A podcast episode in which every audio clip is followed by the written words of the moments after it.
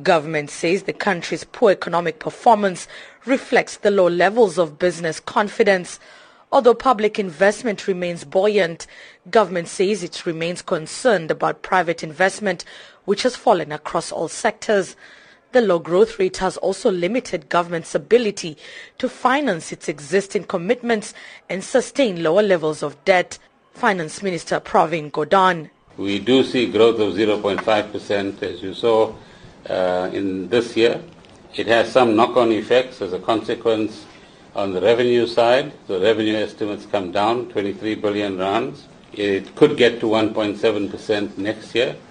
It could get even better than that, provided that we do the things we need to do, both as government and as society. Gordhan has further warned that the deterioration of the economy could lead South Africa into a low growth trap. This could lead to more rating downgrades, rapid exchange rate depreciation, and spike in interest rates. The low growth rate also threatens to block the country's economic transformation. What, we've tried to do as government in the MTBPS is taking into account the realities of global growth, taking into account the realities of where we find ourselves in South Africa at 0.5, but with green shoots understanding that uh, there are those constraints, both on the expenditure side, on the tax side, with the reduction in uh, revenue in particular, but also on the debt side. And uh, then ask the question, well, what, what, do we do in this context? What's, the, what's in the best interest of the country? Which, if we do properly, will satisfy the ratings agencies. Tighten whatever needs to be tightened, do whatever needs to be done, on the one hand, and on the other hand, work like hell to build a common purpose. The finance minister has proposed a package of actions to restore confidence. This includes concluding labor reforms and speeding up policy interventions in areas such as land reforms, mining and communications.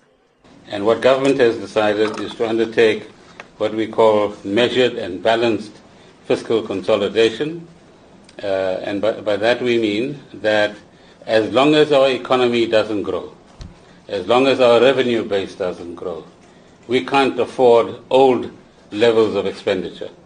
We've got to do new things and make new choices about where we spend our money, and in particular, keep an eye on uh, the deficit numbers, which I think are very credible, Government is also working to reduce the high debt levels in the economy. Lungisa Fuzile is Director General at Treasury.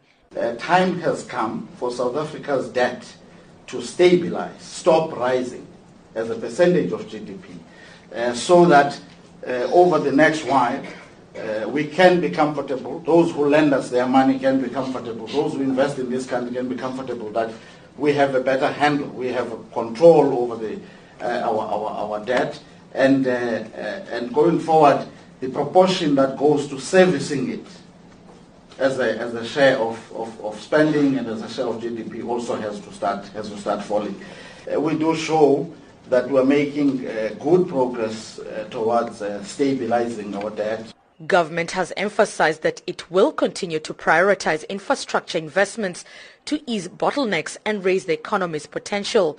The public sector infrastructure budget totals 987 billion rands over the next three years, with continued investments in energy, transport and telecommunications. But the nine-point plan must be implemented. It must be seen to make an impact in the real economy so that people can actually experience a palpable change uh, in their own circumstances. Government is currently working with business and labor to build a foundation for faster growth. It has proposed greater regional integration to take advantage of the pockets of strong growth within the SADC region and on the continent. South Africa's potential growth rate has fallen from about 4% to below 2% since 2012 mining's growth continued to decline and the country's agricultural output decreased as a result of the drought. I am Amina Accram in Cape Town.